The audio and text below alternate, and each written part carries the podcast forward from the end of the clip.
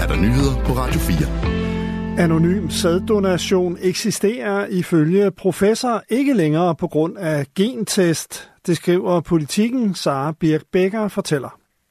Anonym sæddonation har i mange år gjort det muligt for mænd at donere sæd til sædbanker og hospitaler med vidsthed om, at donorbørn og familier ikke vil kunne finde frem til dem på et senere tidspunkt. Men det sætter moderne hjemmetest en stopper for. Det siger Mikkel Heide Schiup, der er professor i bioinformatik ved Institut for Molekylær Biologi og Genetik ved Aarhus Universitet. Med den teknologiske udvikling og med den lette tilgængelighed har DNA hjemmetest og diverse genetiske databaser de facto afskaffet muligheden for at sikre anonymitet for sæddonorer, siger han til politikken. Ved hjælp af tjenester som MyHeritage, 23andMe og Ancestry kan alle og enhver, og altså også donorbørn, indsende et mundskrab med DNA-materiale til virksomhederne. Her sammenlignes DNA'en med de mange millioner af brugere, som allerede har indsendt data. Og har en bruger, som er i familie med sæddonoren, sendt sin egen DNA ind, ja, så vil donorbarnet få et match.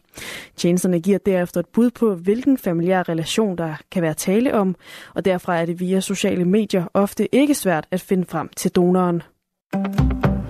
Kræftpatienter får fred for overflødige tjek. Efter en alvorlig kræftoperation er sygehuset for langt de fleste det sidste sted, de har lyst til at se igen. For endetarmskræftpatienter på Aarhus Universitetshospital er det derfor godt nyt, at opfølgningen efter deres operation fremover kun handler om patientens behov for kontakt. I et presset sundhedsvæsen, som kæmper med at gøre op med overflødige procedurer, er metoden fra Aarhus det nyeste eksempel på, at der kan spares, mens patienterne får mere menneskelige forhold. Tidligere fik alle de samme opfølgningsforløb med kontrolbesøg efter helt fastlagte tidsintervaller. Nu kan patienterne i stedet følge med i en app, siger sygeplejerske og lektor Therese Jul. Ved at have al den information, de har brug for i appen, øh, det handler om senfølger og tegn på tilbagefald, og hvornår de skal møde ind til forskellige øh, opfølgninger, øh, hvad hedder det, kontrol, f.eks. CT-scanning, så har de den information, de skal have, og de kan gå til den på de tidspunkter, de har brug for det, og de kan kontakte os på det tidspunkt, hvor de har brug for det. Sverige får ikke kritik for koranafbrændinger i en FN-rapport. Det fremgår af en rapport fra FN's specialoperatør for religionsfrihed, skriver det svenske nyhedsbureau TT. Specialoperatøren besøgte Sverige i 10 dage i oktober for at mødes med repræsentanter fra regeringen, politiet samt myndigheder og organisationer. I rapporten bliver det konkluderet, at Sverige både retligt og politisk har et stærkt værn af religionsfriheden. I både Danmark og Sverige har der været en række eksempler på koranafbrændinger, som har skabt protester i flere muslimske lande. I Danmark har det ført til den omstridte koranlov, der gør det ulovligt at skænde religiøse skrifter.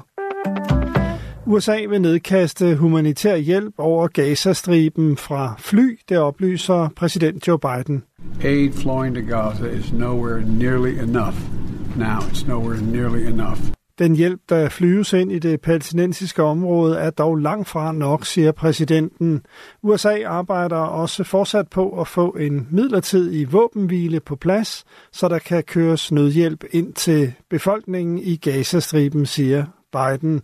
Reuters skriver, at hjælpen kan komme inden for de næste dage.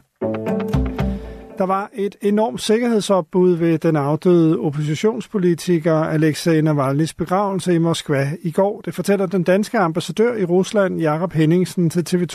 Der var både almindelige betjente til stede, der var urobetjente, og der var paramilitære enheder. Og det var helt klart, at øh, det signal, man ønskede at sende fra myndighedernes side, det, det var, at vi vil slå hårdt ned øh, ved det mindste optræk til, til ballade. Navalny, der tidligere er blevet kaldt Putins værste fjende, blev 47 år.